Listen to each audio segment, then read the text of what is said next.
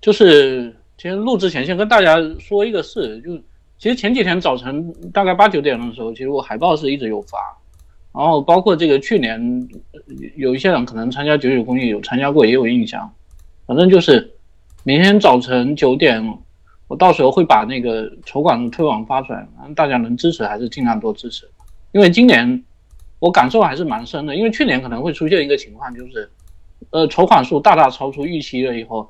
当时可能会有一个担心嘛，当然我们肯定是良心企业，不会说这个，这个就是良心机构啊，不会说钱筹多了，嗯，肯定就是好事嘛。可能如果别人是本着赚钱的目的会这样想，那我们不会哦，因为我们是要那个呃把钱花出去，要尽量多做活动。当时其实会有压力，觉得啊筹到这一百万，然后嗯，这。你现在人手是不是不够啊？然后，但是其其实过去这一年这一百万其实还是很顺利的花出去了。一方面就是说我们这边的骨干家长其实是无偿的，很多都是无偿义务的劳动，也也是反正为了孩子嘛，是吧？然后还有一个就是我我其实今年感受很深的一个事情就是说，我们反正钱多筹到了，活动多做了，其实很多事情，呃，不一定是面向我们自己这个群体的。就你活动多做完了以后，很多呃社会外界的人可以看到，所以我就发现今年，就是就是我们筹款去跟一些企业或者政府一些部门去谈了，感觉好谈了很多，然后他们对自闭症这个群体也了解了，然后所以我自己还是就是越来越觉得这个事情确实是值得做的。然后，嗯，反正听录音的人其其实肯定在网友里头还是少数嘛。然后我我我就顺便说一下这个事情，还是希望大家反正多支持就好了，啊，就这样吧，嗯，开始啊，行，那咱们今天录 录音正式开始。第一个是泰勒斯琼斯，啊，他上赛季在森林狼主打控卫的，然后我把这个数据报一下，打分真实命中率十七，然后回合占有率是九，前板二十一，后板六，助攻六十九，失误九十六。抢断九十二，盖帽十三，嗯，四个投篮数据，罚球是十六和七十八，篮下是十八和三十四，中距离是五十九和五十四，三分是九和哦不是三分是十三和二十五，然后进攻真实正负值，控卫三十一，防守十二，整体二十四。他前一年这个真实正负值也有点。过高了。当时一个原因是森林狼轮换过于死板，他顶替蒂格和其他首发搭档的那段时间表现特别好，所以在 RPM 上有一些算法优势。还有一个是他在场的时候，对手三分命中率特别差，呃，有一些运气原因，但还是一个比赛影响力挺正面的球员，因为他的很多强项是基础数据不太容易看出来的。对，今年其实他就是他自己也有点失准，对他三分球下滑了。嗯，那这种传球还是好。他是莫比那个莫里斯注释比还恐怖，失误太少了，确实厉害这方面。呃，你要想一个回合占有率十四点一，真实命中率四十九的球员，换成他助攻率很高，哎，对，换成普通人可能 ORPM 已经爆炸了没法看了，他还能维持到一个挺体面的程度，全是靠传球。确实注释比太高了，百回合十注一点四失误，超过七啊，这是天文数字，很恐怖。嗯，你这个球员得，而且丝毫错误不犯才能做到这种，就是很多很多这种低球权的呃控卫嘛，他们呃传控数据打得好看，很一般两种类型的，一种就是助攻很多，但是因为你球权很多的情况下，你失误。啊，球权很少的情况下，那失误率其实很难控制的，因为你传的又多，球权又少，对，是不是？其实这种球员，我们就前面录音的时候也经常有有聊到。然后还有一种类型就是，呃，我我本来就不怎么攻框啊，然后球权可能也没那么多，呃，失误率低，但是其实助攻率没有很高，这个人会变成他助攻又多，失误又少，这。然后球权还是在球权很少，其实自己主攻不怎么厉害的情况下做到。是全联盟这方面最明显的一个，他一个蒙特莫里斯，就是这么爱传球的球员，失误率能控制成这样，是有自己。但莫里斯我觉得跟他有一点不一样的地方是，主攻有有一些不一样的地方是，哎，对他的主攻威胁好歹是好一点，就就是你主攻好一点的话，其实也是在你给你传球制造便利嘛。嗯。然后另外就是莫里斯他其实还是更比他会更偏这个控制失误，嗯，然后助攻也会稍微少一点。是。对对。这个人前一个赛季，今年还传球倾向性降了。他前一年在森林狼挡拆出球几乎是三七开，这个全联盟可能都没有第二个球员是这样的。但但就是有一点还是要承认，就这人确实主攻能力有点差。对他连特雷杨都打不掉。嗯，他上赛季三分还是有点下滑。他反正会尝试一些中距离的持球投和抛投。偶尔突破，但是终结其实大部分赛季不可靠。前一年那个准星可能是超长的，剩下三个赛季都不好。还是个子太矮，天赋比较平庸，也没什么速度优势。最后就是靠传球撑门面。呃，希望他三分定点能调回来点吧。然后他防守一直很厉害，这是一个招牌，很擅长协防抢断的一个控卫。而且犯规很少，非常聪明的协防人，轮转补位特别积极。对他每年抢断率都是上赛季还是降了，都有二点五，前年是三点二，非常厉害这方面，而且不犯规。在森林狼这两年篮板影响力也有点进步，比以前会好一些。防守很正面，这个人防守是被那个法尔克不惜溢美之词，就是夸过好多次。我记得有一篇文章专门写他的，就写他这个怎么判断挡拆啊，然后如何急掩护、绕防，在这些选择上尽量保证不失位，因为其实是一个身体条件比较吃亏的球员，他也就是对抗还行，我觉得力量还可以，看着挺壮的，挺结实，在这个体型里，但是个子官方身高只有一米八八，但我感觉他一米八八，有一米八，不知道，知道，反正就走的是那种。团队影响力好，然后面板数据不是很突出，嗯，这种类型的后卫，新赛季可能要在灰熊打替补吧。马兰特他还是有重重点，肯定那个时间不会少。看看问他的问题，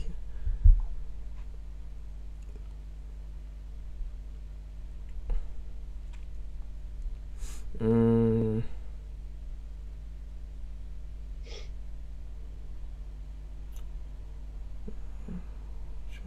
多，有一个问他 RPM 为啥高？那个轮换是一方面，还有就是三分球，这个刚刚说过了。嗯，琼斯综合攻防两端和德隆莱特、德里克怀特、科里约瑟夫算是同类型球员吗？目前是不是莱特在四个人里头水平最高？呃，都还是有一些区别。你比如说这里头莱特的，我觉得攻抗能力是最好的。嗯，但他可能投射是不是最差的？哎，可能约琼斯上赛季也不太行，怀特中距离约瑟夫也不怎么哎，对，反正这四个倒是防守都挺好的。你如果看 RPM 的话，上赛季最高的可能是怀特吧，可能是怀特，琼斯会比他低一点儿，约瑟夫跟琼斯几乎一样，莱特会比这俩略高。我觉得不会拉开巨大的档次差距。你看怀特，也就比可能这里头上赛季 RPM 最低的约瑟夫高出一吧。这种差距可能在赛季之间都是有可能抹平的，还是有些区别。怀特会，嗯，持球投能力好一些，他中距离有一些中距离。对，然后侵略性还行。这里头侵略性最好的还是莱特，然后琼斯。和约瑟夫这俩回合占有率本来就会更低，嗯，约瑟夫可能现在主攻是最差的，应该是，嗯，就是琼斯虽然主攻也不咋样，但就上赛季来说，约瑟夫主攻更不能看，他进攻应该也是这四个人里最差的，然后他防守能把这个差距追回来一些，但是剩下几个防守都不差，他没法做到。靠防守一端把这全填平的程度，嗯，差不多就是这样。琼斯去年传控进步很多吗？其实一直都很厉害，只是可能有些拳他这种数据也会出现波动，因为你像七的注释比，我觉得也不是一个容易维持可能有点夸张对，这个有点恐怖，他以前也做不到。这玩意儿有可能下赛季又会下降一些，不过因为他的传控基础太好了，下降之后还是一个高注释比球员，这方面影响力还是挺不错的。最后决定他进攻而且他的效率也有可能调回来。哎，对，好坏的还是我觉得投射上，呃，可能上下限影响的更大一些。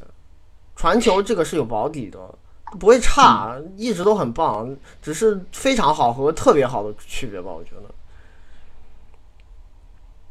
助攻率增加和控卫伤病多，所以戏份更多有关吗？巴特勒走了，你总得让其他人多打一打嘛。而且，呃，这赛季蒂格而且这个涨，这没涨多少，涨一点四，你最后也就十四个回合。是，他其实三十六分钟挡拆也就多打了两次左右吧，两次二点七次，看起来是翻了一倍，但是因为他自己主攻太少了，所以稍微涨一点儿，这个涨幅就挺大了。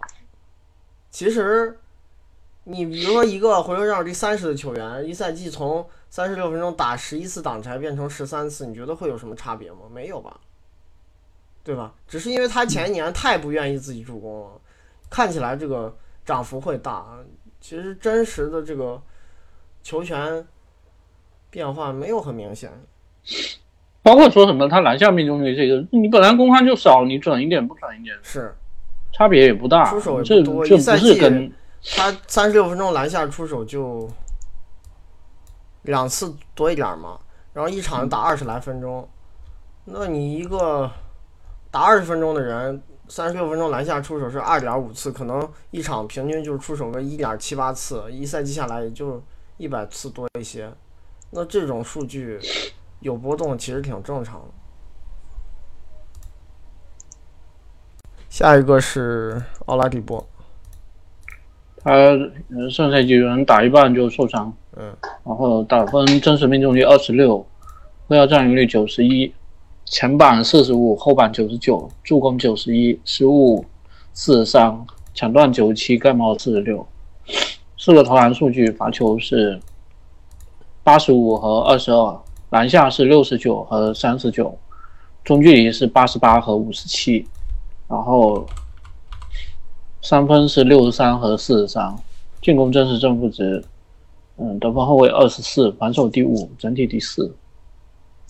他这年，我我之前问过权哥，就受伤前其实一直带着伤打球呢，身体不是最佳状态。你看他下滑的数据都是侵略性，其实跳投维持的挺好的。那还有一点就就是说，他即使前一年打得最好的这个情况下，跳投也不是很稳定，而且在赛季的不同阶段，就是一七一八赛季，其实赛季的不同阶段准星也有一些起伏，对，是不是？所以你像这一年可能跳投三分命中率降一点，中距离命中率降一点，可能也是正常。他跳投一直不是呃特别稳，再加上现在因为自己多打主攻了以后，投篮难度也比以前要大。是嗯对，特别是在在他今年其实传控进步挺明显的，助助攻变多，失误还少了。因为这个球员，呃他前一个赛季咱们会说他阵地战有一些小的局限性，一个是他的攻框侵略性，比如说运动能力的体现更多是在快攻里，阵地战其实有时候更像一个跳投为先的球员，然后传球也不多。然后这一年传球多了，失误少了，嗯，其实是技术上的进步，但可能身体状态不好，攻防数据对他篮下命中率下降挺跟罚球命中率，呃掉的对其实对效率影响可能更大。罚球也少了一点嘛，篮下的突破也少了，就是你不管是准心还是频率都降了，三分再降一点，最后真实命中率下滑很严重。呃，最后还是需要观察他伤愈之后会不会有长期影响，这个没法判断。但我觉得上赛季可能更多是身体状态的原因，技术上前一年维持就前一年让咱们比较意外的那些东西维持挺好的，还甚至还有的方面有取得进步了。所以这个人防守一贯好，嗯，对，上赛季其实防守都下滑了。对，我觉但是可能也跟身体有关。还有就是特纳上赛季防守进步很大，对他协防可能没那么大要求。他前一年盖帽是全联盟可能后卫里最厉害，就这个体型里最厉害的护框手，好猛啊，太厉害了。那他早年也有过这个，是，但不是每个赛季盖帽都这么。我但是就是协防参与感超强，他经常会呃用那种远距离的失位去补位。冒很大风险，但因为运动能力特别出色，确实能搞出来一大堆抢断和盖帽，这个侵侵略性是没得说的，而且犯规很少。呃，上赛季可能自己身体状态不太好，然后特纳这协防进步巨大，可能球队对这方面也不需要他做那么多任务。其实影响力上是是有下降，但还是很棒的一个防守球员。他无非就是可能因为这个协防侵略性问题，篮板。不太好，最近两赛季在步行者都有点拖篮板，他有点刷板嫌疑，就个人篮板数据很好看，但是团队影响力不好看。但这而且我觉得跟特纳多大没怎么跟上过，哎，是也有可能，也有这个。但这护框和造失误，而且不犯规这三项太厉害了，你协防强成这样没得说，而且单防也是一个很棒的球员，这么好的运动能力和臂展，他能防一些比自己高的侧翼。因为其实这个人纯身高在二号位里没有什么优势，他就是运动能力好，然后臂展特别长，其实个子挺矮的，所以上赛季已经打的退步挺多了，跟前一年比。在但是你在侧翼里头，哎，还是不管是防守还是整体，其实还是排名是，就是可能进全明星有些勉强，但是水准还是挺高的。步行者没有他受影响。很大，这个要承认。就即使没有前一年那么重要，影响也不小了。我觉得步行者他他这个事情其实比较有意思的一点就是说，呃，上个赛季奥拉迪波没没有没有前一年打的好嘛，是不是？那步行者其他球员其实打的比前一年要来的好。他们的高高高光时刻没凑到一起去。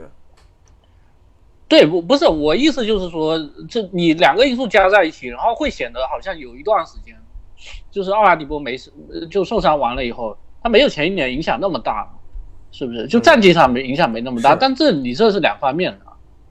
但你如果奥拉迪波健康，你完全可以变得更好。他前半赛季那净胜分非常高的，是有机会跟东部更高层次球队，而且尤其到了季后赛，很明显是就是。打凯尔特人的时候，这博格达诺维奇作为主攻手，两边都打防守战嘛，其实防守都挺好的。然后你这边欧文，那边博格达诺维奇，结果你抡不过别人，就还是呃开发能力出问题了。但是对，行，问他的会多一些。嗯，奥拉迪波在雷霆打的不好，主要是自己没开窍、没成长，还是雷霆环境限制了他能力？那会儿自己的能力就没有很强，就跟现在比，尤其防守就不说，这人防守一直挺厉害的，可能只有雷霆最后一年略有退步，但刚入行就很棒了。进攻就是刚入行的时候，这个人跳投很差，他那会儿三分球就非常烂，出手少，而且完全不准。到雷霆那一年，其实跳投上已经有进步，打无球是一个合格的定点射手。但是离真正成为持球头高手、扛这么多球权还是有差距的。就是当时也不是不给你威少下场带主攻的这个环境，但就是雷霆当时空间很糟糕，他带不动。就是威少能做到的事儿，他做不了。而且我我是觉得，就是如果一个球员进步幅度太大的话，那。我我觉得都不要看你这具体是什么案例，都不太可能是因为纯粹改环境，因为就这里头有一个限度啊，你说是不是？一个就是会多打无球，回合占有率只有二十一点四球员，当时真实命中率是五十三点四啊，这是打了不少无球情况下，当时挡拆比现在在步行者打少非常多，就是给你了一个更简单的角色任务，让你少去持球单挑和挡拆。你打出的效率比你去了一个环新环境当头号持球手扛大量球权疯狂助攻还要来的低很多。那其实我觉得不是环境能让你打出这样表现的，就主要因素还是自己长。就是说，他从雷霆到步行者有一些东西，你是能够通通过这个环境的改善的。比如说他在雷霆。持球的时候，可能环境身边一个一个是威少，一个是罗伯森，然后去了步行者身边一个是克里森，一个是博格达诺维奇，那这个肯定是有一些区别，但是它有一个限度啊，你不能，你这都都都是因为这进步最快球员的这个进步幅度了，我我觉得任何环境的改善都不可能给你带来这些东西，是吧？嗯。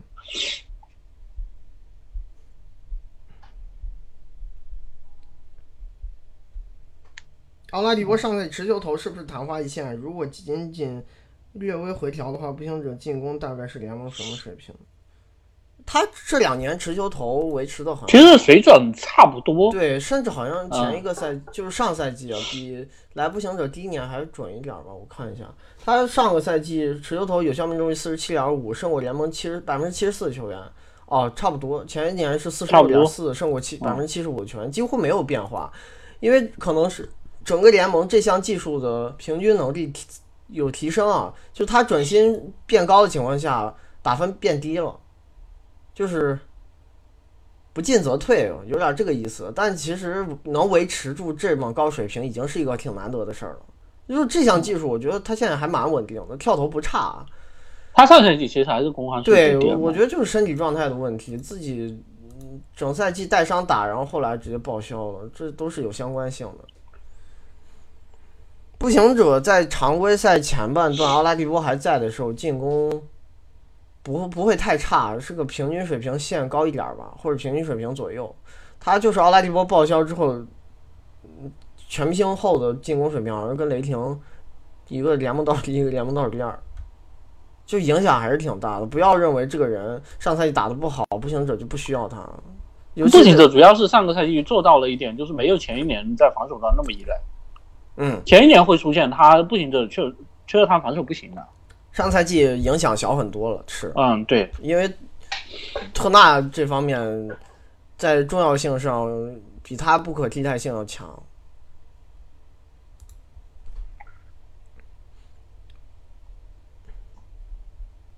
阿拉迪波上赛季表现对比去年有所回落，上赛季表现是否更接近生涯平均？不要把上赛季当做一个常态去考讨论，我觉得还是身体状态不好。嗯，技术上这个球员的进步，现在要认识到是，可能就是存在的，因为跳投维持了两个赛季的高水准了，这持球投很棒，呃，上赛季传控还提升了，就是他退步的东西反而是他以前最擅长的东西，然后又有一些伤病这些东西的影响，嗯，还是等他复出再说吧，我觉得。并不是前一年超长，就可能有一点超长，但是超长的幅度不大，还是要承认到这个人的进步，确实长球了。嗯，去年表现应该有联盟前二十水平，那当然，当时 RPM 接近联盟前十了。上赛季表现的，那这个就会差不少了，可能三十到四十之间吧。哦，嗯，但是全明星这个事情，其实我觉得不好讲的一个是，因为东区全明星水平会差一些，有一些进全明星的人，可能还没有他这个状态不好情况下打出的水平高。是一个拉塞尔，一个西蒙斯嘛。呃，其实米德尔顿也没啥优势。那你你这里头还有很多的，你就包括这个比尔上赛季因为防守不够好，你不管甭管什么原因不够好，你最后这这整体比赛影响力也没那么高。啊，对，是不是？我觉得在东区选说得过去，但也有点勉强就是了，就是跟他有一些竞争边缘位置的球员。他是是占了一些这个防守强队进攻箭头。反正去西部这上赛季水平就不要想了，不可能的。嗯。奥拉迪波所在一三年选秀，在开赛前普遍认为是小年，现在回头看，如果奥拉迪波和同一届的 CJ。波特、字母哥、戈贝尔组成一个一三年选秀最佳阵容，似乎还挺吓人的。你工资帽养得起这五个人？这五个人总工资得一点五亿吧？这好像都是都是三千万起。对这个奥拉迪波会便宜一些，因为他当时签的时候水平会。但是那是因为你之前签的，对，再签现在三千万起步。对，这这五个人养起来养养不起，就是光他的五个人年薪就一点五亿。特别你这里四亿吧，一点四亿，一点五亿可能。你这球字母是联盟联盟可能前五、嗯前前十级别，戈贝尔稳稳前十五。然后这个这首发阵容是否争冠水平？你的工资爆炸成这样，你一个联盟前五球员，一个联盟前十五球员，还有一个最强状态也是联盟前二十甚至前十五球员，然后麦克伦姆和波特咋说也是前四十球员了，没有，反正现在没有这个水准的说这法。不可能啊！不要这想这别说争冠了，可能是碾压夺冠吧。在这样一个阵容里，应该由奥拉迪沃打还还是 CJ 打更多挡拆，那就轮着打呗。我觉得这俩人从进攻水平来看差距不大，甚至上赛季麦克罗姆还是更厉害。那就换着来嘛，可是甚至能不能不让他俩搭档拆，然后字母去干，也是一种操作方式。反正，嗯，这这纸上谈兵了，不可能出现这种事。我自己不聊就行了，没什么意思。打住打住，嗯阿里沃一八年盖帽抢断和篮下效率是否也很难再现？那要看他身体状态能不能恢复。我觉得你身体状态好一些，也不至于像上赛季这样吧，还是有机会的。但这人确实可能还有一个问题，就是他其实早年的时候，终结技术不太好，哎，对篮下高产的不够高效。对，还是太粗糙了。那会儿打球的很多技术动作，嗯，不像职业球员，需要慢慢学习。呃，去年挡拆出球比例增加了嘛，略提升了一些。我觉得主要还是自己更会判断选择了。他上赛季挡拆出球比重是百分之四十一，前一年是百分之四十一点哦，还没有提升。我觉得就是选择上自己更聪明了。传出球的效果变好了，然后队友上赛季有几个人投篮把握度也很高。博扬上赛季是生涯进攻代代表作，跟这也有关系。但反正传控确实进步了，助攻变多，失误变少，就是一个很难得的事。呃，明年步行者内线环境对他攻框会有影响吗？嗯，我觉得还好吧，因为杨在的时候也不咋样。就是你从萨博尼斯和和杨的这个角度上讲，萨博尼斯还是个更强的终结者呢，他进攻还更厉害呢，可能就是同样做这个事儿的话，反正确实确实就这个组合，嗯，最后杨损失的不是兼容性，是你少了一个对，是少深度了，就是你的牌面变差了。你从兼容性角度，杨和萨博尼斯去跟特纳搭都不好，没有人喜欢这种大前锋在进攻端处在篮下，但没办法，而且特纳这个进攻还有点怪，对特纳进攻其实自己也不厉害。你现在球队最后只能先迁就集战力，而放弃一些兼容性。你不可能摆一个什么麦克德莫特、沃伦打锋线的组合去跟特纳搭档，球员能力是不匹配的。这时候就是他强行照顾兼容性，有点儿，嗯、本末倒置了。所以打假首发那那另外一回事。啊，但是也不合适，就是这俩都是小前锋类型的球员，就这一端我觉得影响不大。最后杨影响他们的是你内线的深度还有防守，进攻上我觉得萨博尼斯可能在这个位置比他做的还会好一些，冲抢篮板和终结能力更强，反正都不投篮了。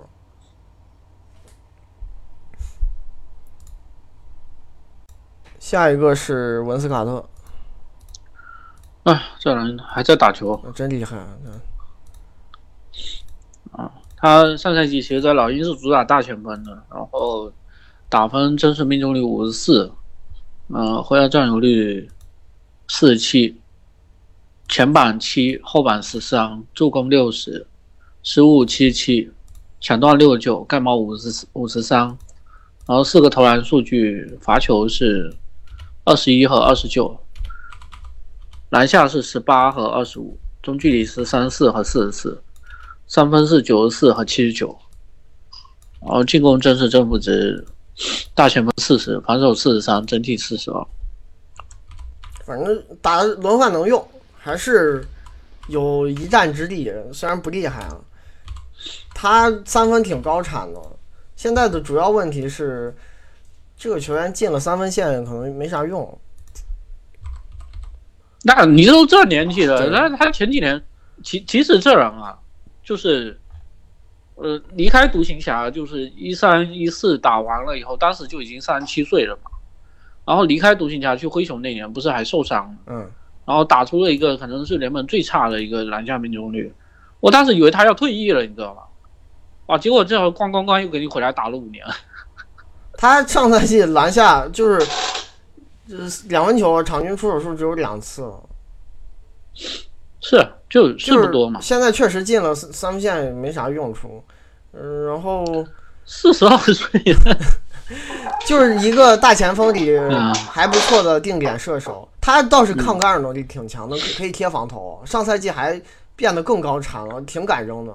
自己尝试了一些，最近几年的一个小高分。对，但是他这个人最近这些年三分总是一年好一年坏的，有可能维持不了三十八点九的命中率，我有点担心。但就是从投射角度讲，现在打四，他这个能力是合格的，反正也别干别的事儿，就就投算了。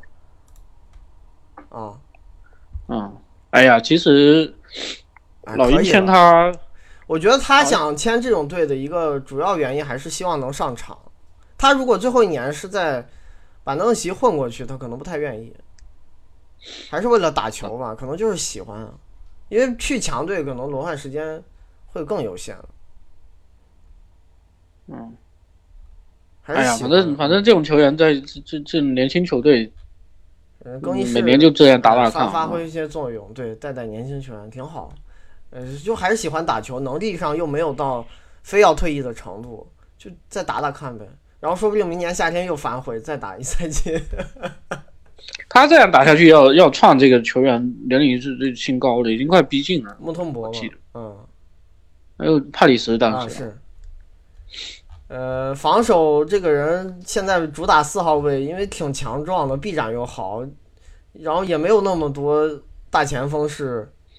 疯狂低位单挑的，我我印象比较深是上赛季他防过一次阿德，有点防不住，但是确实体型差太大了。你让一个以前，但他砍詹姆斯可以砍，哎，因为力量好嘛。詹姆斯打他没有绝对的速度优势过人，然后卡特能把人顶住，单防上还是挺可靠。但就是你这个体型打四号位，现在运动能力又下滑了，这么老了，护框上的你也别指望太多，协防上贡献有限。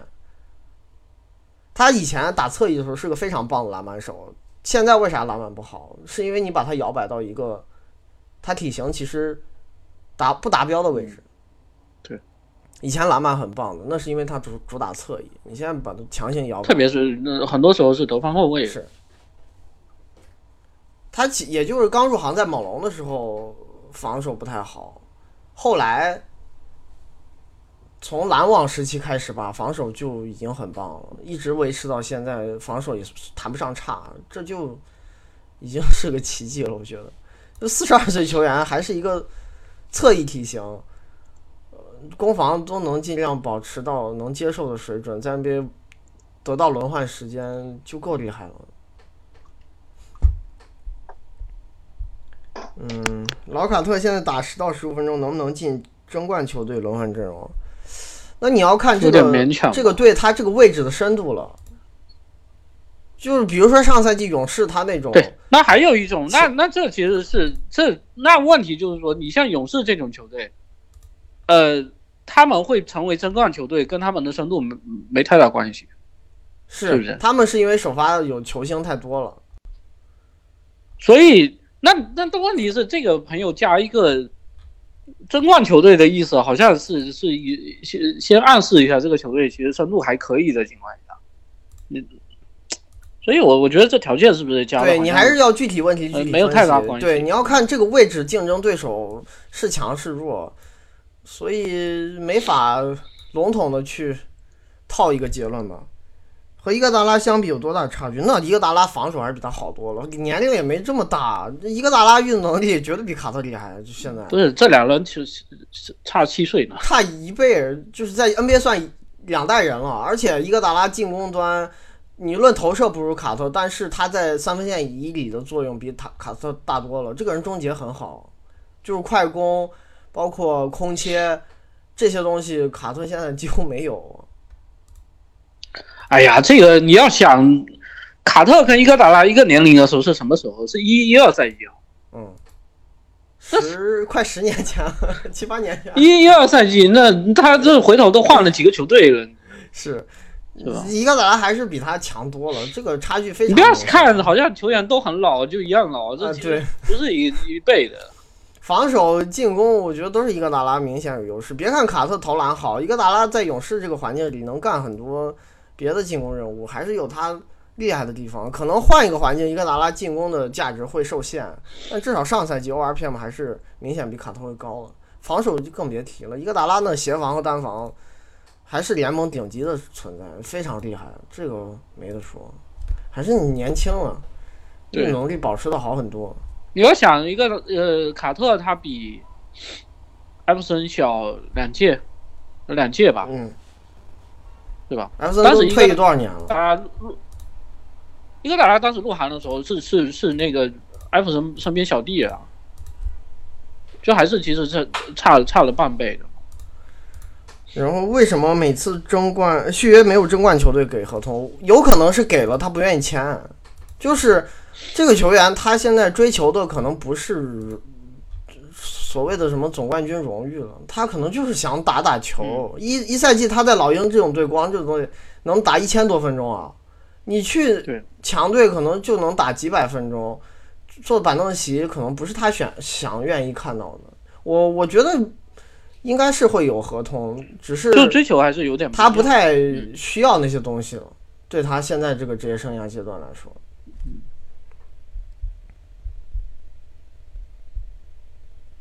嗯，卡特、约翰森、麦迪三人历史地位谁高谁低？嗯，这个问题不好比，其实不好，其实就是一个事情的矛盾点嘛。就是你巅峰期更看重巅峰期的单赛季水平，还是看这种延续性？那卡特这生涯打了四万五千分钟，艾弗森跟麦迪那俩十年前都退役了，对，这这一方面差的有点多。但是卡特可从来没有过哪赛季达到他俩最好的水平，这个高度也是他没法企及的。但艾弗森我可能。会比麦迪差，我觉得。嗯，对，要要看具体看一看，因为艾弗森他有一些被高估的。麦迪肯定那不用说了，这个人职业生涯最巅峰的时候，比这俩都强，绝对是。嗯，他他何止比这俩强？他最巅峰那个赛季，嗯，不比科比差，好吧？当然，可能对对他自己来讲也有点超常的优势。嗯，这个就很难讲，但我其实。艾弗森他有一个问题是，他确实有点低效啊。他特别早年的时候，那当然当时就是规则可能也不利于他，但是他这效率也有点低的太夸张。我会觉得他的这个，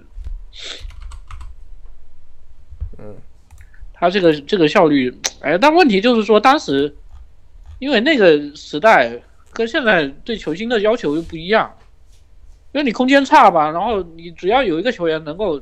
站出来把球权给你扛住，然后又不怎么失误，呃，效率低，好像也能够容忍。就以前篮球光跟现在有区别。我可能更倾向于卡特一些，因为你这球员比麦迪多有有可能，我觉得有可能。就就就这里头有会存在一个问题，就是说，因为以前篮球观念跟现在不一样，然后又没有像这个真实正负值这么先进的数据给我们看，所以我不敢下结论。但是我也觉得可能卡特更好。卡特他比麦迪职业生涯多打一万五千分钟啊，这个是差了百分之五十啊。麦麦迪只打了三万分钟，卡特打四万五千多分钟，不止啊，不是啊，我是说即使巅峰最巅峰，你要挑最巅峰的赛季，可能差距。我觉得艾弗森也没有什么优势，比跟卡特比的话是，对呀，可能也没啥优势，因为都大家都低效，然后都是高产，然后不失误的那种。卡特失误很少。说都低效的话，我觉得卡特还是比他高效。然后，尤其后期他转型又很成功。你看一下，比如说零一年艾弗森拿那个 VP 那一年，他他六回合占有率五十二，真实命中率。那年卡特很厉害，三十点七的回合占有率，五十五的命中率。对，而且那个年代啊，两两千年前前后，当时就是规则还没改制之前，他能打出五十五真实命中率，而且球权这么高，我觉得挺变态的。是吧？嗯，哦，失误还特别少。他那会儿三十六分钟都投了四点八次三分球了。然后就就就是确实有有一点还是要承认的，就是卡特在这三个人当中投射的基础最好的，所以也对他延续职业生涯帮助很大。然后防守也是最好的，应该。防守他其实可能有存在一个问题，就是他早年的防守分屏不太好，但后来我不知道当时转型的挺好，但是以前正负值是不太好看，这个法尔科网站也能看出来。这人这人真正开始分分屏，就是防守分屏上来，就是其实其实是过了三三十岁了，都快逼近三十五岁左右的时候。就是从篮网时期后半段开始吧，然后后来在魔术啊、太阳、独行侠这些队都展现过不错的防守能力。他最后能在联盟长期生存，一个投射一个防守，就是这两项，就是非常走三 D 路线嘛。然后还带一些就早年有的这个持球。哎，这仨人我可能倾向于卡特，因为这个续航性实在优势太大了。你比麦迪多打一万五千分钟啊。那比续航性这个，就是你一旦把把产量的这个因素引进来，那没有悬念。是，但如果比巅峰赛季的话，我觉得麦迪最好，但是艾弗森可能比不上他的。我我觉得是这样。嗯。卡特在巅峰期是联盟前五级别球员吗？如今卡特除了投篮以外，还有什么是他能立足联盟资本？就防守。哎，他最好那一年有可能接近这个档次，就是零零零一赛季那一年好强。是他生涯最好的一个进攻赛季了。啊，还有就是可能零四零五也还行吧。啊，零四零五也还行，对。嗯。就在篮网，哎，篮网有一年也还行，零六零七。对啊，这个其实就就是符合高产高效赛季，但是比艾弗森多好多啊。可能最强的还是零零零零一。有可能吧，我觉得前十应该没问题，前五吧。现在你回忆当时那一赛季不太好比了，球员对太多，每个人的表现没法记得那么清晰。但是我认为有机会。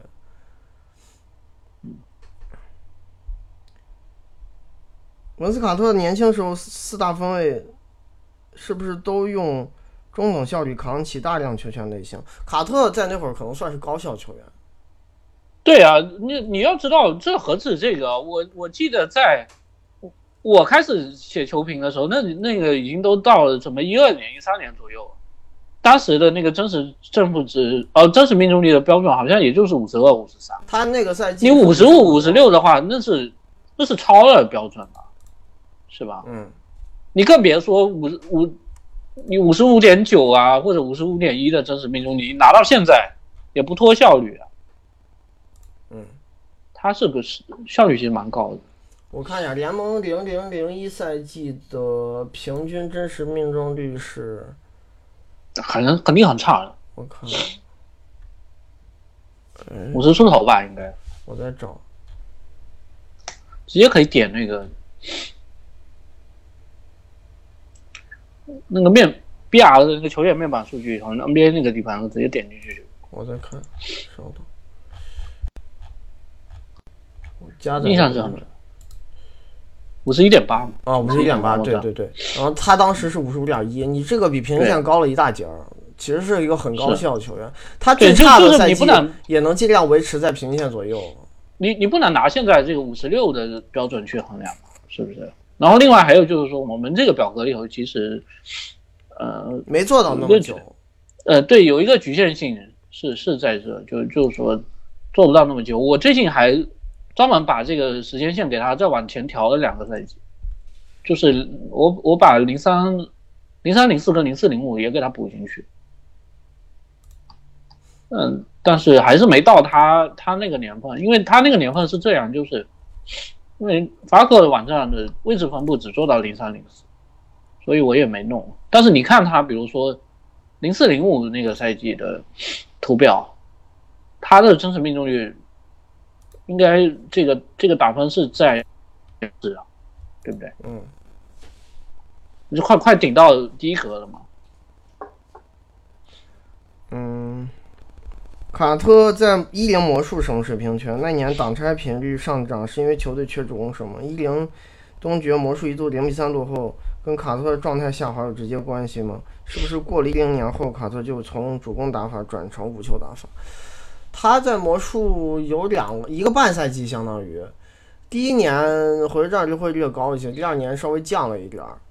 呃，打法上，一零是挡拆打的多，但是一一他那个低位又开始多尝试了一些，是持球上有一些变化。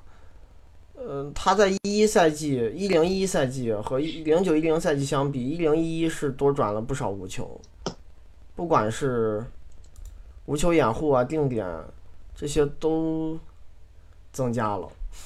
然后持球挡拆掉了好多，一零呃，有可能是他一个生涯小转折，因为我当时印象还蛮深的。他就是，呃，这个人其实是这样，就就是，其实，在在零八零九年的那就那那两年前后嘛，当时会出现一个情况，霍林格天天大骂这个全明星的，呃，选票机制没把他选进去，因为当时篮网的战绩很差。那一几年也算见证过这个事，这个篮网战绩很差，然后因为你战绩差了，你肯定就就只能选一个代表嘛。然后有一年还选了哈里斯进去嘛，我没选他，我一直在骂这个事啊，所以就就是当时对他评价是全明星级别。然后零九年呃又出了另外一个事情，就是魔术他这在季后赛虽然把骑士给黑出去了嘛，但是真正到总决赛舞台发现。后场的主攻手水准跟不上，一个二斯通，一个考德尼。没有，就是说特克格鲁这个球员其实蛮有意思的一点，就是就是他拿过进步最快球员，然后呢打球确实也蛮聪明的，呃，再加上霍华德这个人风评不好，是吧？就你这种种因素加在一起，最后呃就是给人一种他是当年的魔术，呃，就就是给人一种他是一个很优质的。外线主攻手，甚至这个进攻地位比霍华德还要高，然后但但问题就是这人吧，其实可能整个职业生涯，你要从这个角度来讲的话，他还是可能有点被高估了，没有那么厉害，有点像英格尔斯，还是一个投射，那球权还是比英格尔斯多。呃，对，他会主攻突破多一些，但是三分球好像还不如英格尔斯。他反正反正，然后当时还出现一个事，就是说。就是说，呃，卡特剃掉特格鲁完了以后，有一些声音在那骂，反正意思就是讲说特格鲁这么牛逼的球员，你把他放走了什么？然后霍林格反正他当时很明白的讲，就是卡特绝对是比特格鲁强很多的球员，这个选择没有问题，而且能够改善你的主攻能力。然后，但但问题就是说，卡特其实在他的那个年纪三三四岁的时候，也快到了下滑的这个当口了。所以最后其实是没有，至少没有达到可能他可能能力确实也扛不住，就是魔术那么大的期待，希望能够带到总决赛去，啊，所以最后合作了一年半就被送到台。他零九一零赛季反正季后赛打的是挺一般的，那个嗯，回合占有率二十四点四，真实命中率五十点六，产产量和效是没达到预期，然后助攻率也很低，就是还是年纪大了，我觉得改变阵型的价值下滑很明显。嗯，我看一下打凯尔特人那轮系列赛，效率是一般，是打的不太好。哎，也是年纪大了，你对他的期待可能有些超出球员年龄，就本来也应该在一个下滑阶段。他能在三十三二三岁的时候还保持很高产的主攻，已经不是一件容易的事儿了。对，就是三十岁以后。呃，出现某一个赛季比前一年差非常多的情况都是很正常，何况他其实也没有什么断崖式的下。哎，我看他打老鹰那一轮特别强，非常高效，然后打凯尔特人表现是够差的，有几场效率没法看，有一场 G 四真实命中率是十五点九，G 五是三十八点三，最后抢第六场是四十九点四，都够烂的。不过当时凯尔特人也是防守强队。对。嗯，嗯，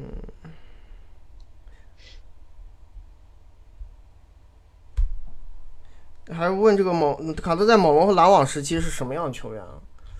呃，他在猛龙早期的数据其实咱们是没有的，因为 Synergy 只只能抓取到零五零六，再往前就没了。篮网我们不是有发对那个篮网咱们零八球员报告，零八球员报告里头会讲，然后当时就是挡拆单挑都很多，低位也会打，呃，因为那会儿对于挡拆的追求程度还是不如现在，所以这种啊猛龙我们那个零二球员报告正好是是翻到他状态最差的那一年，说他老是跳投，哎，当时这种能在中间去一对一的球员还是很吃香的，因为挡拆没有很流行。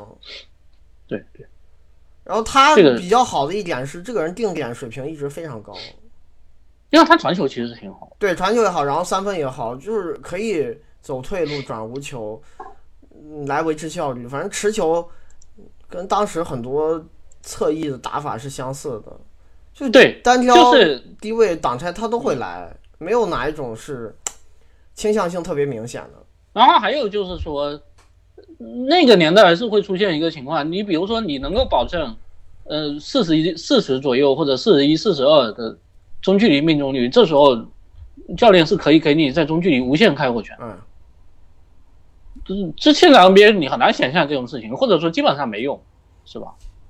你要是真真经常这么干的话，有可能就要么是效率差，要不战绩就直接就变差。哎但，当时大家都这样打，以前多少侧翼一过半场就去中间腰位要球，要球之后拉开中距离跳投，对呀就是这然后样打，他才能打法也够保。持一个呃四十以上的中距离命中率。你要跟现在球员比的话，那肯定还是觉得他这出手分布有一些问题的。但但是要考虑年代的局限性，然后失误又少嘛，你这种打法，他失误率非常低，嗯对，这也是当时的所有的 主攻手的一个共同特点。共性就。阿德放在那个时代，全满地都是那种球员。你看一下乔丹最后复出了，那时候都都四十四十几岁了，失误还控制特别好。然后艾弗森他虽然低效，但是当时霍林格也是讲说你能够以以大量球权，呃砍下来，砍下回合以后，然后控制好失误，也是他一个特征。那麦迪这就不用讲了，这人最牛逼的赛季，这回合上赢率跟助攻率这反差简直变态了。然后科比整个职业生涯都都是走这种路线。因为中距离一对一就是容易低失误，这个有相关性的。然后这些人控球技术又都很好，嗯，然后也没有像什么现在詹姆斯、哈登啊或者威少这么注意传球。一般助攻，他们很多人其实就是这个助攻，你要看跟谁比了。他这助攻率换侧翼球是不差啊，但是其实不是那种真正的外线核心球员嘛，是不是？就不是核心后卫，或者说核心主控的这种打法，这肯定还是有一些区别的，比较顾自己的。然后还有一个朋友问，这个卡特在灰熊那几年篮下效率不高和球队环境有关吗？他在防守端能提供贡献是否依旧还可以？明年在老鹰主打哪个位置？我估计主打还是大前锋。反正当然，当然就是说他其实是这样，就是在在自己在这一端的时候，呃，进攻端的时候啊，你你说不清楚，说的因为就是定点球员，对手防你的对位可能也会随机一些，不会一定是拿大前锋防你的。对啊。然后而且老鹰反正原来有一个普林斯，其实其实跟他体型也差不多。然后现在虽然普林斯走了，但是他选进来的几个新秀也都是走这个路线的，所以有可能他在场上的时候，反正进攻大家定位差不多。但确实就是老鹰的这个防守布阵上比较倾向于让他去防对面四号，这是一个主动选择。然后，呃，嗯，灰熊那个篮下下滑了，我觉得你这几岁了，而且当时他刚到灰熊第一年还会尝试一些持球的。重伤了呀，他当时他他当时受了一个很重的伤，不是然后他，他有一个这样的渐变过程，就是在灰熊前，在独行侠那会儿，可能身体状态保持的更好，然后也会打主攻啊。当时回合占有率没有低到不能看的程度，其实也有百分之二十上下，甚至还百分之二十三的两个赛季，会尝试一些持球的。他在灰熊期间也会尝试一些持球，可能比独行侠时期少，但是比来国王和老鹰之后绝对多。首先打法上可能就没有那么容易驾驭了，再加上空间不好，自己身体状态又在下滑的过程中，那三年可能也经历了一个转转型，就是他来国王和老鹰是越来越无球化了。上赛季定点这无球掩护啊，就乱七八糟这些无球，三十六分钟已经要出手八点三次了，持球只。但他上赛季的这个这个三分频率也是生涯最高，对，就是这个接近生涯最高。有一个身体自己状态调整的关系，还有一个当时的打法跟现在还是略有区别，回球占有率也不太一样。嗯，尤其刚来灰熊的前两年，第一年状态很差，真实命中率只有四十四点五，非常烂。下一个是艾灵顿，嗯，这个人上赛季，反正这热火其实其实轮换很不稳定，因为呃同位置人也很多，然后后来去了活塞倒是拿了不少出场时间，主打得分后卫，嗯，打分真实命中率是七十九，然后回合占有率二十六，前板九，后板十七，助攻十九，失误九十一，抢断八十五，盖帽六，然后四个投篮数据，罚球是十五和四十六。篮下是五和九十五，呃，中距离是六和四十二，三分是一百和六十九，进攻真实正负值得分后卫四十三，防守二十三，整体三十五。他今年三分稍微有点失准，没有前年准了。我投的也够多，嗯，但是产量还是他就会打大量无球战术，手递手、嗯无球掩护这些非常频繁。呃，其实定点机会没有跑位来得到的多。就这个人光等是等不出来机会的，对，必须跑，不停的跑，然后他又有一定的运控技术，因为早年刚入行的时候挡拆比现在打的多，对对，但当时中距离投的也多，对那会儿接近一个双能位打法，现在就是标准的侧翼无球手。呃，但反正投射还是厉害，就靠这个在联盟不愁找不到，不愁找工作。这尼克斯给的一个合同还是生涯应该签过最好的了，以前没有拿过这么高薪水。呃，防守，哎，他今年可能略有进步，抢断率飙升，不过整体样本还是不大。他分别在两个队都打了有五百、七百分钟，就正负值啊，还有自己的运动型数据是有一些提升的，看能不能维持吧。他倒是球风挺积极，然后也很敢承担责任，因为去活塞这这个人是主打型他要顶小前锋有哇，的时候，好多那对位，平常他在热火根本不会干，全是温斯洛、詹姆斯约翰逊帮他搞。来了这个队还任务挺重的，反正防守以前不太好的赛季也没有特别差，也有些赛季还可以，看能不能维持。不过去尼克斯可能检验这个东西也没有意义。对呀、他这个反正就过去捞钱了，我感觉。嗯，尼克斯这球队是每回一说到了，就觉得这个轮换扑朔迷没法讲，这嗯，只能讲讲之前上这之前表现，没法预测了。对，嗯。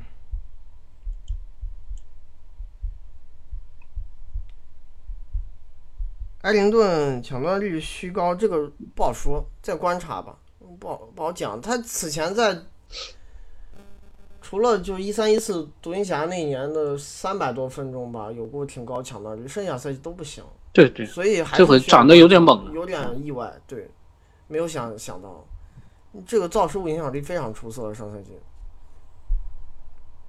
这艾灵顿这样投篮好的侧翼为什么老流浪？其实这个人真正练出特别高效的跳投，就是开发三分，就是最近几年的事儿，在热火开始的。他在热火之前是一个很低效的球员，或者说他他有过三分蛮准的赛季，但是呃，一个是不够稳定，然后还有一个早年的中距离对早年那个投篮分布好差好差。他以前就是没有魔球嘛，所以整个打法有点他爱投长两分啊，以前爱投长两分。有点被时代抛弃的那种感觉，所以射术并没有真正兑现到比赛的影响力上。真正成为一个影响力很好的射手，其实还是过了三十岁以后开窍了是从热火开始的，对，嗯就是一六一七赛季，这一年进步巨大，以前从来没有过这样的进攻表现。他从这一年开始，呃，已经开发出了三十六分钟，让我看这是多少次三分儿，九点五次，然后现在能做到稳定的十次以上，中距离彻底是不投了，现在，因为哦他以前会尝试一些挡拆的，他打挡拆又没有那个运动能力和体型突破，其实攻框很差，也做不到罚球，所以你打持关键他中距离不准啊。对打持球，不管用啥方式，你都是投中距离，准心也不够高，起伏挺大，这就很伤害效率了。他以前进攻不强，就是一个很复古的射手。整个投篮分布的改变是最近几年才发生的，所以才让他在联盟更好找工作。以前为啥流浪？是啊，以前以前这个和新秀合同拿完了以后，每年换队。艾灵顿这两年中距离减少，因为更偏无球了嘛？魔球改变对他效率意义大吗？这个不用说，刚才都讲了。他不仅是不演无球了，他以前无球也会投更多的中距离，这个都是有相关性的。以前跑无球掩护可能包括手递手这些东西，也是在三分线以内跑，现在可能对战术的要求就严格多了，一定要强迫症在三分线外接球。对，还是习惯自己对这个很重要。对于射手来说，退一步海阔天空是直接改变你职业生涯的一个重要技能。NBA 多少球员是因为 多卖出去？他关键是，那你要有雷迪克那个中距离的技术也可以。哎，但你但他没有问题。是，嗯。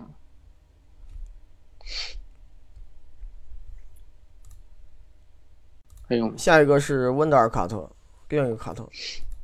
嗯。他上赛季在公牛打中锋呢，也是打了半个赛季就上了，然后打分真实命中率十一，回合占有率五十七，前板二十七，后板四十三，助攻五十五，失误四十三，抢断三十一，盖帽七十七，嗯，四个投篮数据，罚球四十四和八十一，篮下三三和三七，中距离七十七和三十五，然后三分五十七和四十一，但其实投的很少，进攻真实正负值。嗯，中分七十五，应该倒数第二，比班巴略好，其实也没好多。然后防守其实挺好的，第二十二，但是被进攻拉的最后整体只有六十四。他进攻太差，进攻打法就是路子全部都是像大学球员的那种现象，没有一个符合 NBA 内线的那种数据标准。就比如说你，呃，顺下多去篮下走。可能空间不允许，然后这个人体型个子，他最后就把你卡在中间了。哎，个子有点矮，这个爆发力好像也不是很出色。他篮下不管是终结效率还是终结频率都不高，然后外拆现在三分根本就没有，就是那你卡在中间，卡在中间又不够准，然后扔了一堆。大学看起来很全能的那种进攻多样性，在 NBA 根本兑现不了。就是这个赛场现在对于中锋的要求是，你先专精，你不是所有人都是约基奇的。那你要说他全能，那他可能就是说有一部分传球，这人传球还还但你效率太烂了，光靠传球不够。然后对，就就是终结的问题。对你又会尝试一些中距离外拆，最后你的进攻篮板率啊、篮下的频率、得分率这些都不够好了。就进攻的打法是落后于时代的，就新秀年来说。而且我觉得还有还有一部分也是能力问题。嗯，你这你有一些球员啊。你就比如说，就就是如果我真的是觉得你这终结环境不够好，又没有三分能力的话，那在现在 NBA 经常，呃，就他球权还不少啊，经常在中间区域出手的那种球员，一般中间区域命中率，你哪怕再低效吧，你比如说你中间区域你投的多四四十五左右的命中率，其实也蛮差的，是吧？就是伊巴卡和呃特纳那种嘛。对呀，也就就是还是不够模，不够优化。但你至少你中间这块，你给他效率还能看嘛，对不对？他只有三十七点五啊，他等于在哪个地方都不准。那你你这个三分又篮下打不进去，进攻篮板也不行，就啥两头都不占，啥都不行。对啊，就而且他可能是联盟最烂的低位球员。啊，他打的还不少，关键是，啊，这个是公牛一个。可能背后球队是也无所谓吧，就是这个人进攻端任重道远，需要改善的地方太多了，好多毛病都是需要在职业赛场慢慢去修正的。我觉得教练组也要跟他严格强调，你自己在场上该做啥事儿，不该做啥事儿。好多习惯都像大学球员，就是你打以前那种球打多了，这种路子在 NBA 你能力不够的时候行不通的，他的技术能力无法兑现。对，就想走他这种投篮分布和方式，打出极高影响力，我觉得是一个不太可能发生的事情。那中国队有好几个。哎呀，反正反正这球员防守是兑现挺快，这个是真厉害，因为他在大学期间就是给巴格利擦屁股，也能看出来这为啥厉害，护框好猛。而且这还是一个小体型的中锋，哎，对他臂展很好，然后意识非常出色，甚至移动也挺灵活的。他能扩防出去，延误再归位，就是防守端软件硬件我觉得都挺不错的。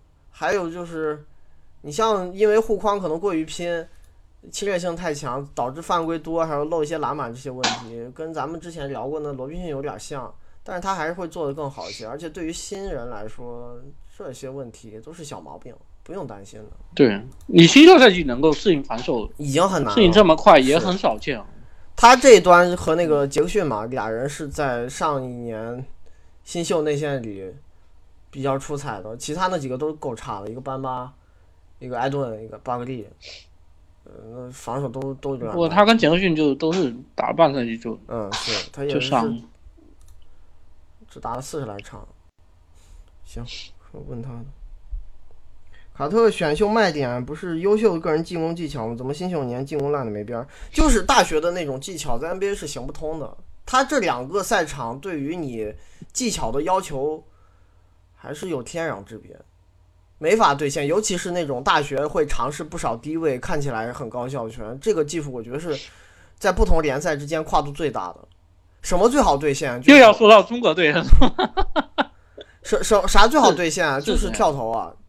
就你是一个能稳定回应空位的球员，可能在任何华联赛里都做的不会差，这个是相对来说比较好延续的。啥？或者说你你真的是呃天赋好到你能够当顶级终结者的话，那有可能你第一年进来终结数据还是不错。嗯，就是能够像米切尔罗宾逊这种，这个人就运动能力也不是很拔尖，对。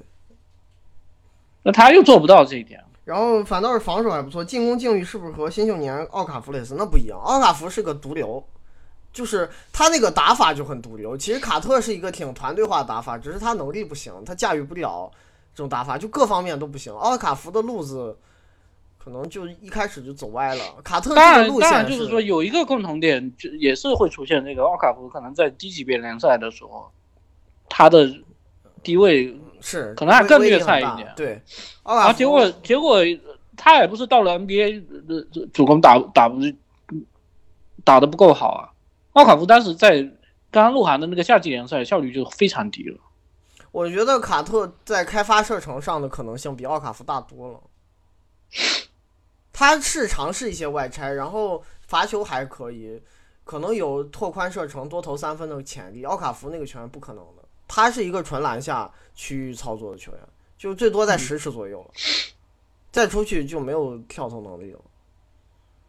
然后卡特就是传球也比奥卡福好，其实有些方面挺现代化的，就是，嗯，还是能力有点欠，驾驭不了。然后奥卡福那个打法比他，我觉得更难兑现，因为那个人会成为纯低位球员，他那个风格太奇怪了。卡特有些方面是类似，比如说霍福德这种球员，但就是。能力不行，对呀，你要有，你不能走这个路子，然后每块都是都不行，都很差，那那不行，啊是吧？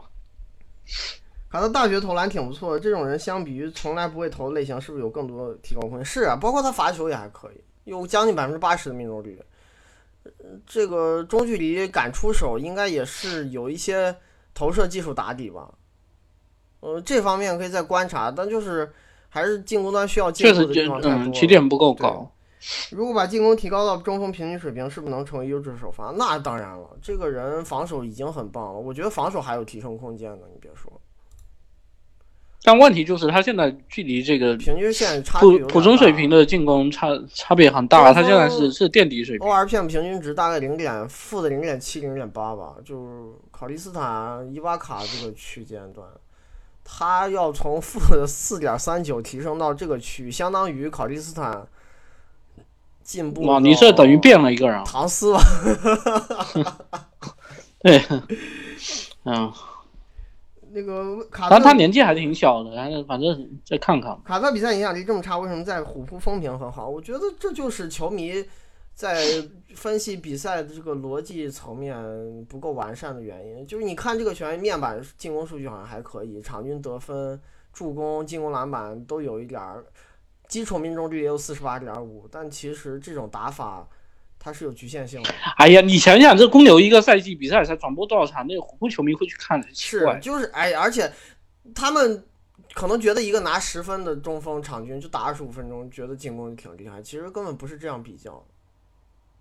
就是你要分析他是靠什么方式去得分，然后以什么效率去得分。这个效率不是简单的看基础命中率，是涉及很多环节的。温德尔卡特防守端机动性能让他覆盖到什么位置？我这个人扩防挺挺棒的，他是能跟到外头再补回来，机动性真不差，移动挺灵活的。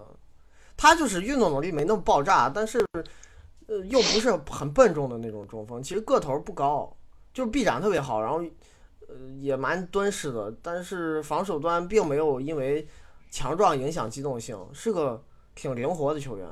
这一端潜力非常大，我觉得不要担心他的防守了，就是进攻你不能这么走了。这个人防守未来会很棒。嗯他反正现在进攻太差了，所以也不不可能去转四号位。嗯，那你这投射更差了十万八千里了，是不是？还不如参与点战术，多去篮下呢。是，嗯，是不是除了顶级主攻手都能应付？那那你毕竟是中锋，你防什么利拉德、库里、哈登这种还是有点难为他了，对吧？就是他可能换防的区间主要还是局限于侧翼吧。那种真正特别厉害的控卫，我觉得够呛。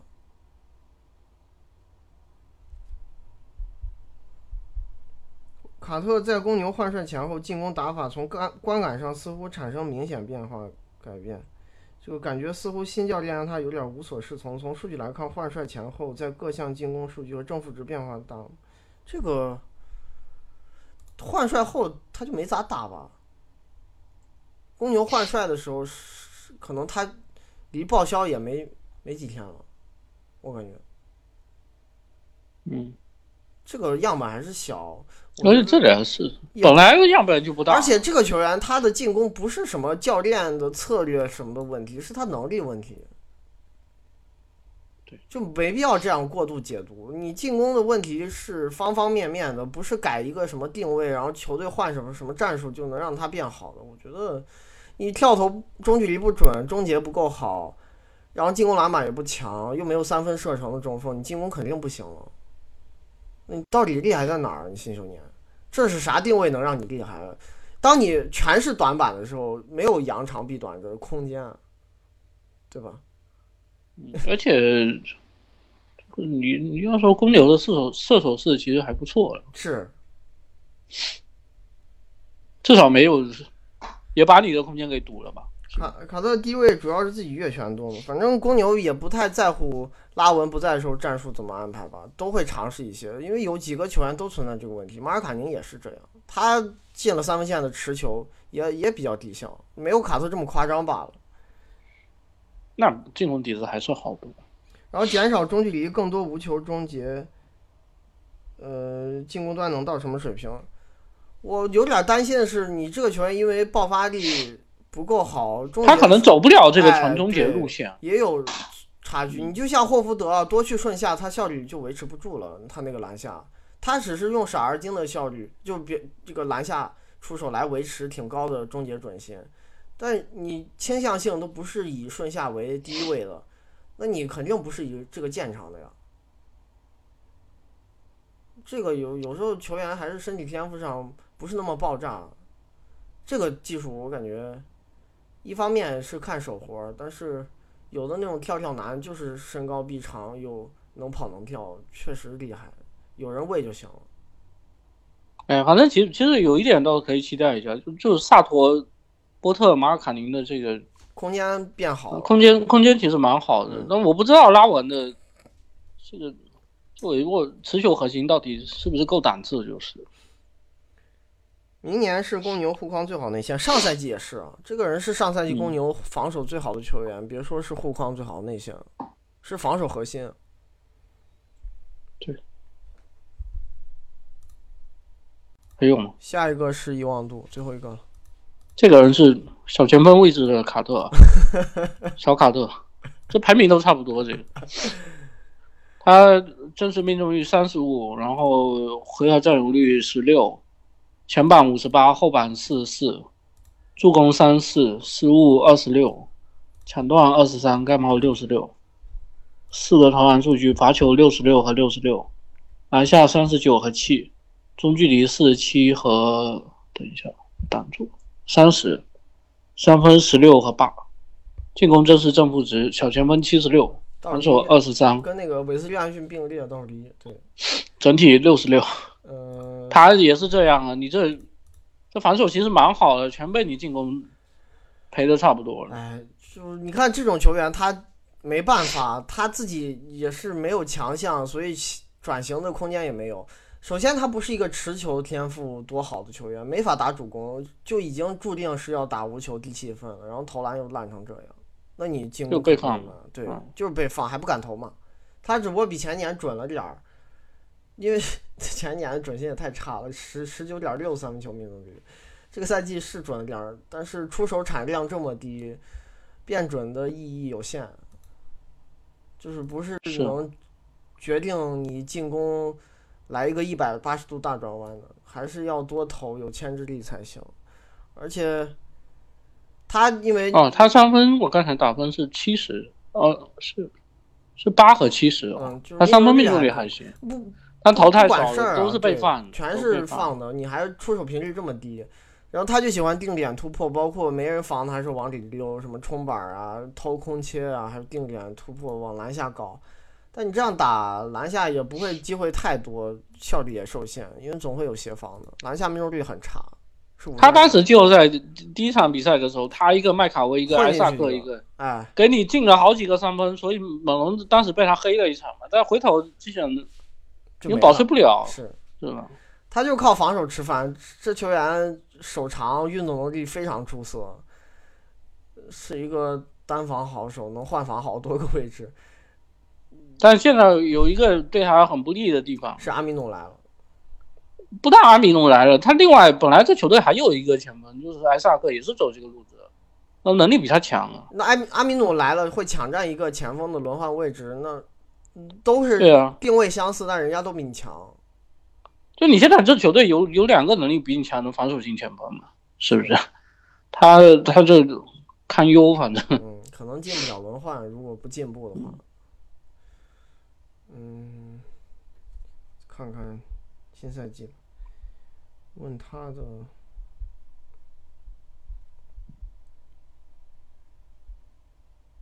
伊万杜去年罚球投射上的进步能否继续？这种进步没有意义啊，不要太在意，因为你是基础太烂，而且产量没有提升，命中率的提升，嗯，帮助非常有限。你只是从你牵制力不够，你很多时候根本就不敢投，然后你最后投出来一个还可以的命中率，这都是假的。有可能明年就掉下去了，因为当你一个赛季只出手七十九次三分球的时候，投出百分之三十和投出百分之二十五，可能都是一个很正常的事情，因为你出手太少了，没有样本去支撑你的稳定性。前年那个哈克莱斯不就就是这样吗？对你，你这球员前一年投了四十六个三分，上赛季投四十九个，库里打个十场比赛就跟你出手数一样多，两赛季啊。然后你可能多多进个两三个，这命中率就改变很大了。哈克莱斯这几年就会出现，可能有的年份你看他三分命中率好厉害，有的脸碰不太准。但其实你最后去看他产量没变化，就还是一个进攻波好。对，本来这项数据就是 NBA 场上波动最大的，本来波动就大，你样本小，那更没有稳定性和参考价值了。所以就不要看这些数据，没有意义啊。进攻该差还是差，而且这里头还有一个逻辑，就是说，如果你三分确实很准，你又老是被犯的话，那你为什么不多投？是因为你不自信，觉得这种准是不可，这也不敢投，对，还是不敢投。然后主要发展还是三 D 策略，这人也没有什么主攻天赋，现在再开发主攻也来不及了，这都二十五岁了，他其实是个大龄新秀。哎呀，这个起点就很低了，我觉得能在那边就就继续待下去就不错。往罗伯森的方向发展了。嗯，行，就到这儿，咱们明儿继续，应该还是两天，三天还是两天？嗯嗯，行，他明早记得啊，明早。OK OK。